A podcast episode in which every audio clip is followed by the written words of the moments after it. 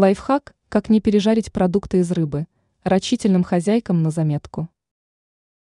В кулинарии довольно много секретов и хитростей, и кто владеет этой информацией, уже забыли, что такое пригорание пищи, если только сами не отвлеклись в процессе готовки.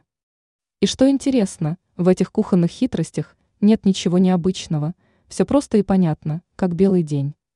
Рассмотрим необычный способ обжарки филе.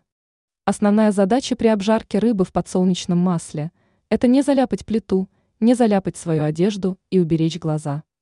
Холодная рыба вызывает очень бурную реакцию у разогретого подсолнечного масла, и оно начинает брызгать во все стороны.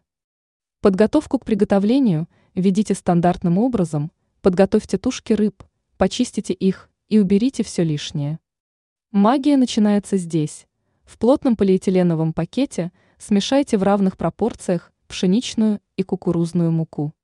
Положите в пакет куски рыбного филе, и пакет хорошо встряхните несколько раз, можно даже ударить его несколько раз об стол.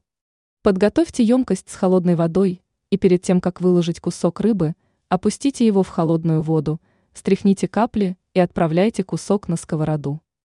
В этот момент вокруг рыбы образуется водяная защитная пленка, масло уже не воздействует на рыбу напрямую, и влага не будет уходить. Кроме того, рыба не впитает в себя избыточное количество масла, а приготовленная в собственном соку, рыба будет значительно вкуснее.